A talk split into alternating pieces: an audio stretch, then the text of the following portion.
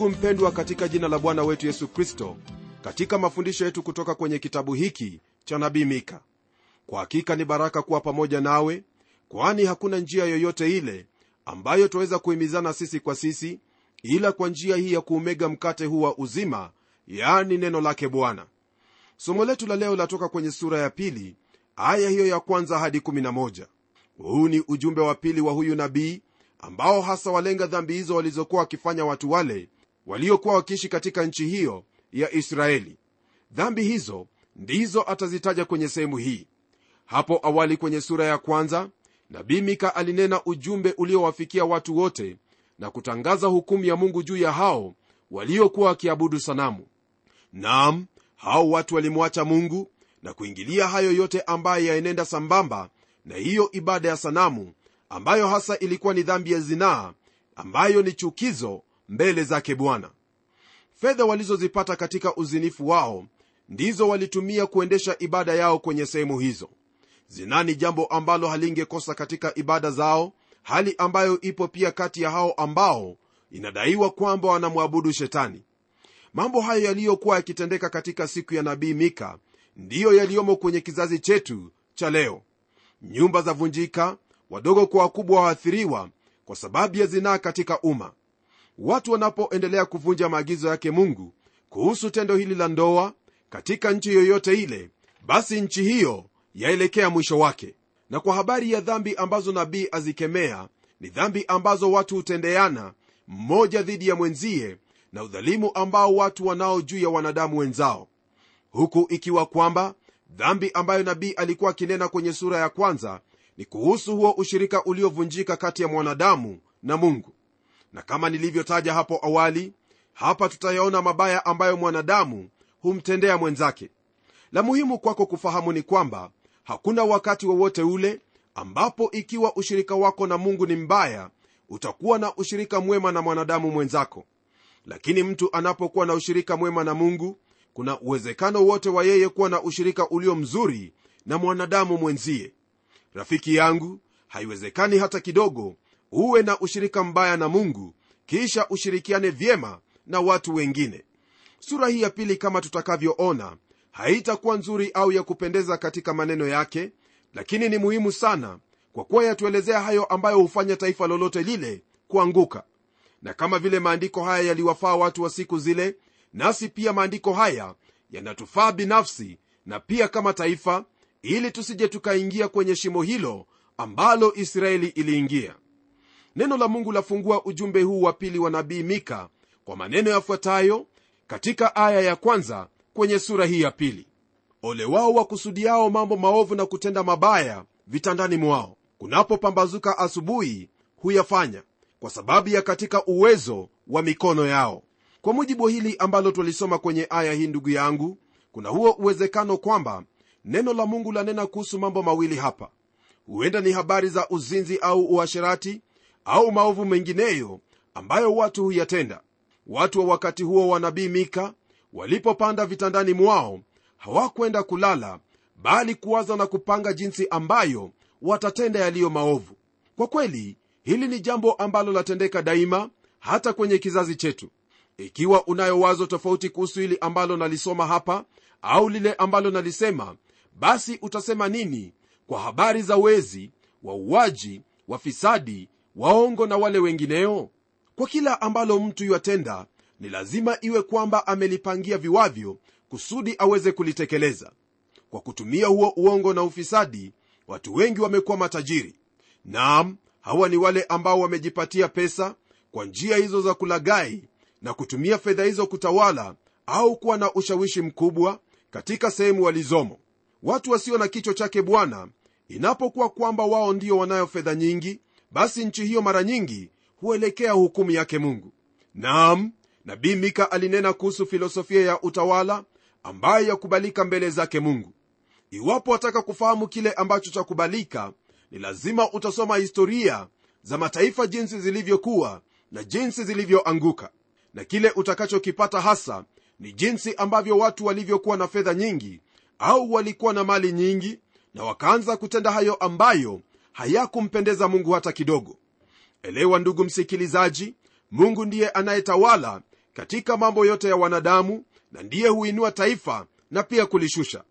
Taifa lolote ambalo haliwezi kuenenda sambamba na filosofia yake ni lazima itashushwa kama vile yale mataifa ambayo karne nyingi zilizopita yalikuwa na uwezo mkubwa lakini sasa hayana uwezo na wala hayapo tena mali na fedha zinapokuwa kwenye mikono ya hao wasiomjua mungu ni lazima kama vile nimesema hukumu ya mungu kushuka juu ya nchi kama hiyo.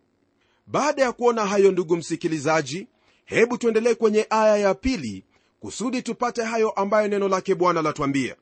Hasa kile ambacho kipo hapa ni kwamba neno lake bwana lanena kuhusu wale ambao tabia na utu wao au asili yao ni kutenda maovu tangu asubuhi hata jioni. Neno lasema hivi nao hutamani mashamba na kuyashika na nyumba pia nao huzichukua. Nao humwonea mtu na nyumba yake naam mtu na urithi wake. Najua kwamba hili ambalo nimelisoma ni hilo ambalo latendeka kila sehemu. Ni rahisi kufikiri kwamba nimesoma kwenye gazeti la leo lakini siyo hivyo hata kidogo kwa kuwa haya ni maneno ambayo yapatikana kwenye neno lake mungu. Na kama ilivyokuwa wakati wa miika ndivyo ilivyo hata leo hii katika kizazi chetu kwa kuwa kuna hao ambao hunyakua ardhi iwe ni barabara nyumba za watu sehemu za watoto kuchezea au shamba lililotengwa kwa kusudi fulani.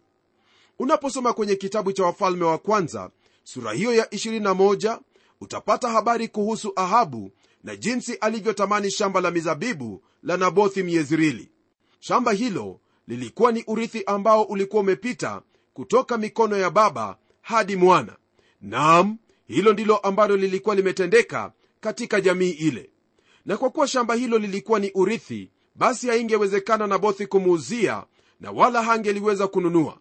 Naye akawa mgonjwa kwa sababu hangeweza kupata hilo ambalo alikuwa akilitaka. Lakini mke wake yezebeli alimnyakulia shamba hilo baada ya kumuua nabothi. Kwa hivyo lile ambalo alitenda huyo mwanamke ni hilo ambalo wakuu wa serikali walianza kutenda na wale waliokuwa katika ngazi za chini waliiga mfano huo na kutenda. Kama vile ilivyotendeka kwa maisha ya nabothi hivyo ndivyo ilivyotendeka wakati ambapo nabii mika alikuwa akihudumu na pia ndivyo ambavyo yatendeka katika siku zetu za leo. Wenye nguvu na mali wanyakuwa mashamba hata na ya wale ambao ni maskini kwa sababu ya tamaa na uwezo wa kuyatenda hayo. Hili lililotendeka karne nyingi zilizopita bado halijakoma kwenye kizazi hiki ni wazi kwamba wale walioko chini ni vigumu sana wao kuinuka. Ni wale tu walioko juu wale wenye uwezo ndio waendesha mambo kwa ajili ya faida yao wenyewe ambayo kwa hakika ni tamaa mbaya walio nayo. Rafiki msikilizaji sielewi kwa nini mtu mmoja awe na mamilioni ya pesa na bado aendelee kutafuta milioni nyingine zaidi. Nilifikiri kwamba pesa zikiwa nyingi mfukoni basi yatosha. Lakini wazo hilo langu halikuwa sawa hata kidogo. Kwa maana mtu akiwa nayo milioni moja leo atahitaji mbili na kuendelea kuhitaji zaidi. Hali hii ambayo yaelekea kwa njia hii maskini waendelea kuwa maskini siku baada ya nyingine nao matajiri waendelea kutajirika siku baada ya nyingine. Naam hii ndiyo hali na hadithi ya mwanadamu. Na mungu kama vile alivyonena kwa kinywa chake kwa mtumishi wake nabii mika hivyo ndivyo anavyonena nawe leo hii. Tazama watu waovu watatamani mashamba na nyumba na kunyakua kwa nguvu. Mungu kama vile ilivyo hakuwapa tu hao waisraeli nchi hiyo ili wamiliki bali kila kabila ilikuwa na urithi wake. Na katika kila kabila kila jamii ilipokea urithi wake. Baada ya hapo mungu aliwafanyia sheria ambazo hakuna mtu awaye yote angelipoteza urithi wake. Katika mwaka huo uliojulikana kama mwaka wa jubilii kila deni iliondolewa na mashamba yaliyokuwa yametwaliwa kwa sababu ya deni kuregeshwa kwa wenyewe na wale watumwa wote wa kiebrania kuachiliwa huru. Ila mwaka huo wa jubilii ulikuja kila baada ya miaka 50 nao matajiri walitumia hata na sheria hizo za kuwalinda maskini kujitajirisha wenyewe. Ndugu msikilizaji hiyo ndiyo hali ya mwanadamu hali ambayo siyo nzuri hata kidogo.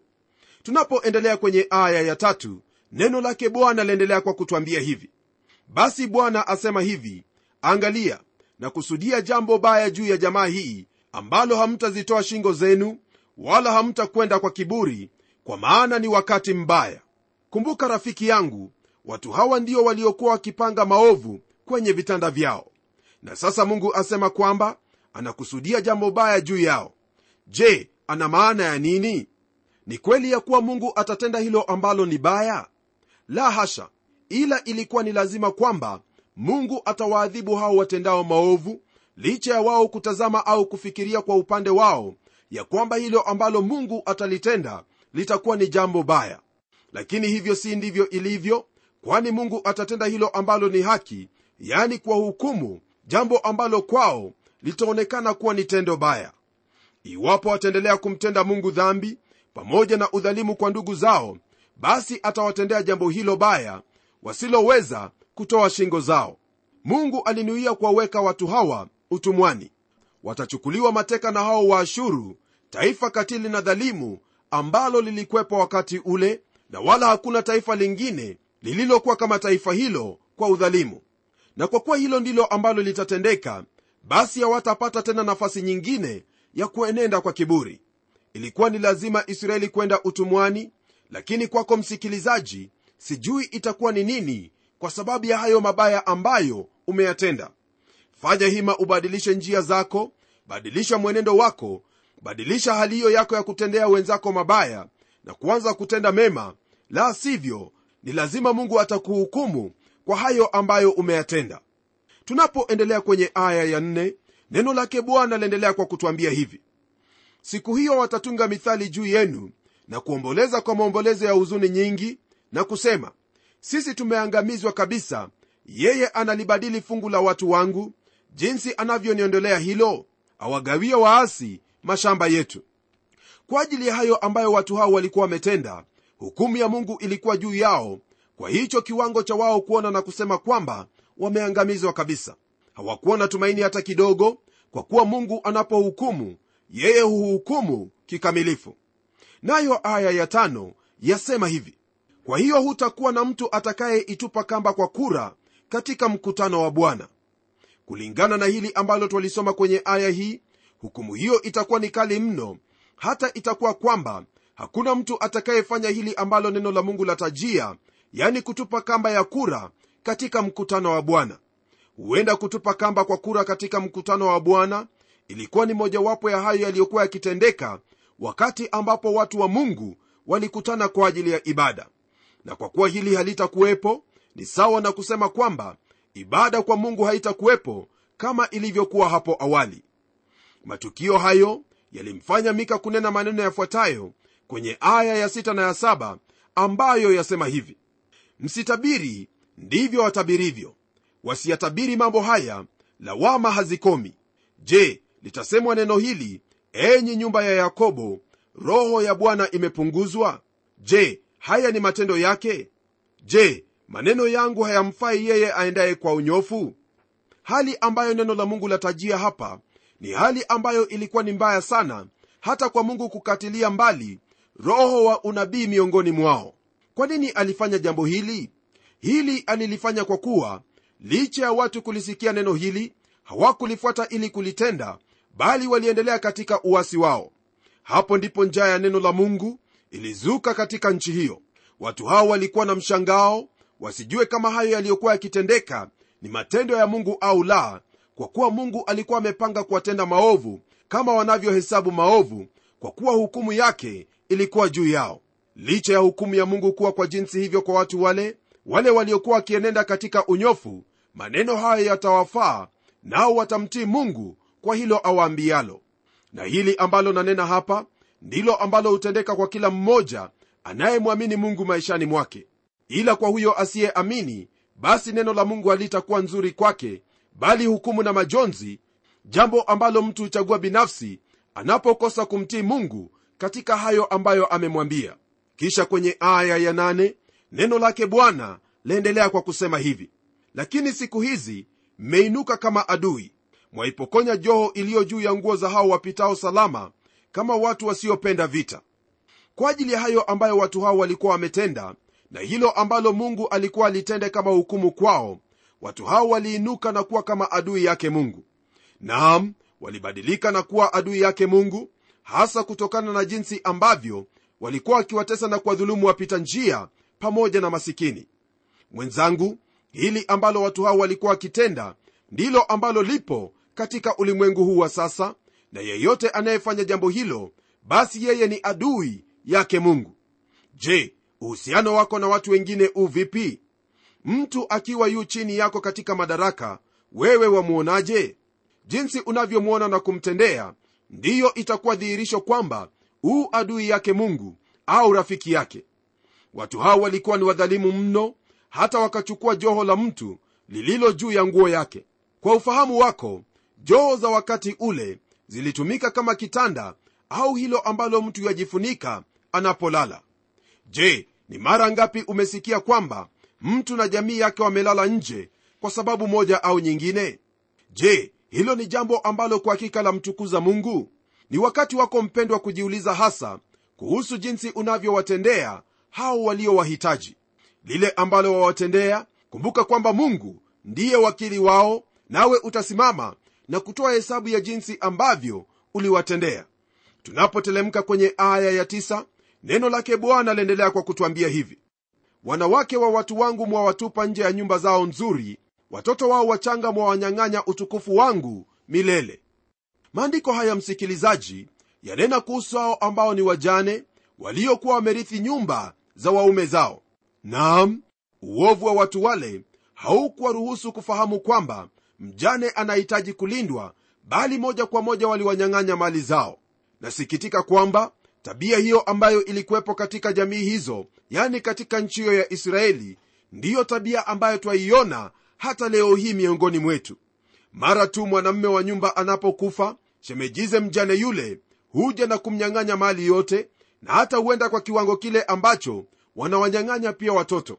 Sio kwamba wanawajali wale watoto bali wanataka kuwatumia wale watoto kama njia yao ya kufikia mali ile na kuwapora hata wale watoto mali ya baba yao mbali na kumfanya yule mjane kuwa muhitaji siku zote.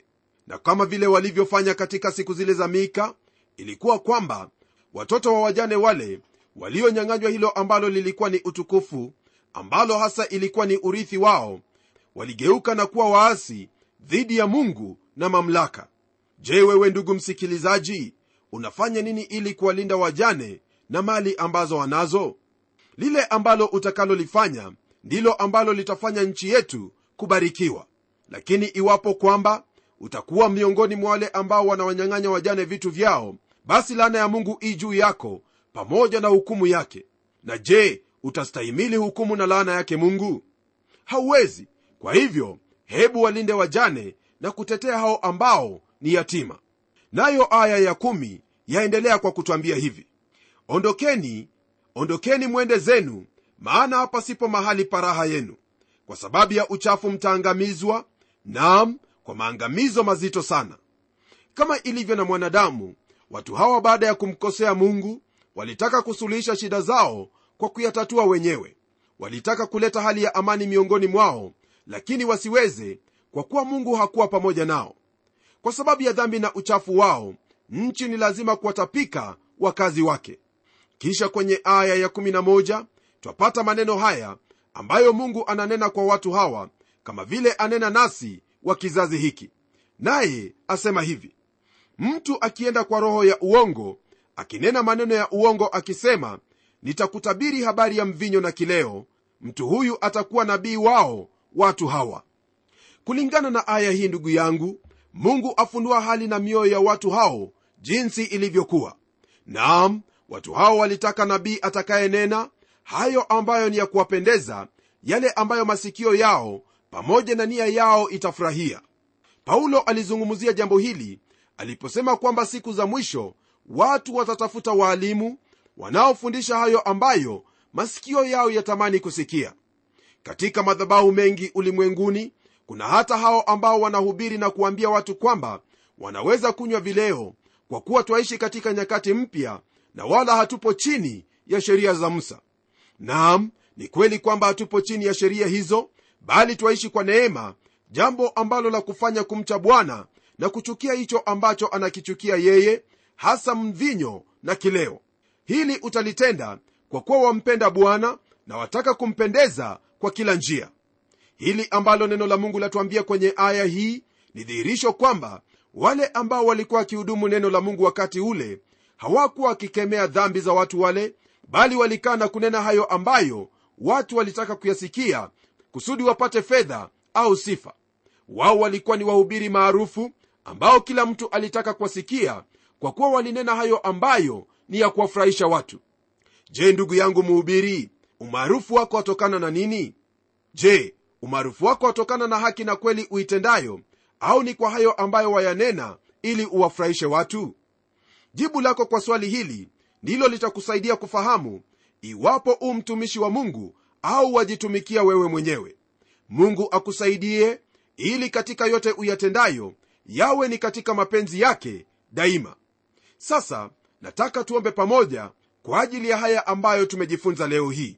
Na tuombe baba mfalme katika jina la mwana wako yesu kristo nalibariki jina lako kwa kuwa wewe ndiwe mungu na siku zote bwana huchoki kutufahamisha hilo ambalo ni lazima kulijua na kulifanya. Namwombea ndugu yangu kwamba katika hayo yote tuliyojifunza utamsaidia kuyakumbuka ili atende hilo ambalo ni sawa machoni pako tena la kukutukuza. Nina imani kwamba haya niliyoyaomba ndiyo utakayoyatenda kwa kuwa nimeyaomba katika jina la yesu kristo aliye bwana na mwokozi wetu. Amen.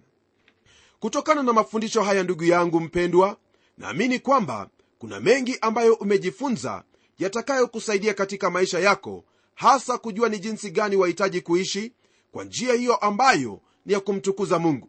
Pamoja na hili najua kwamba utawatendea watu wengine mema kama vile mungu amekutendea mema kwa njia ya mwana wake yesu kristo. Kama ufahamuvyo yule aliyetendewa mema ajua wema ni nini naye hana budi kutenda vivyo hivyo kwa mtu awaye yote. Kwa majaliwa yake mwenyezi mungu tukutane tena kwenye kipindi kijacho kwa mafundisho zaidi. Na hadi wakati huo ni mimi mchungaji wako jofre wanjala munialo na neno litaendelea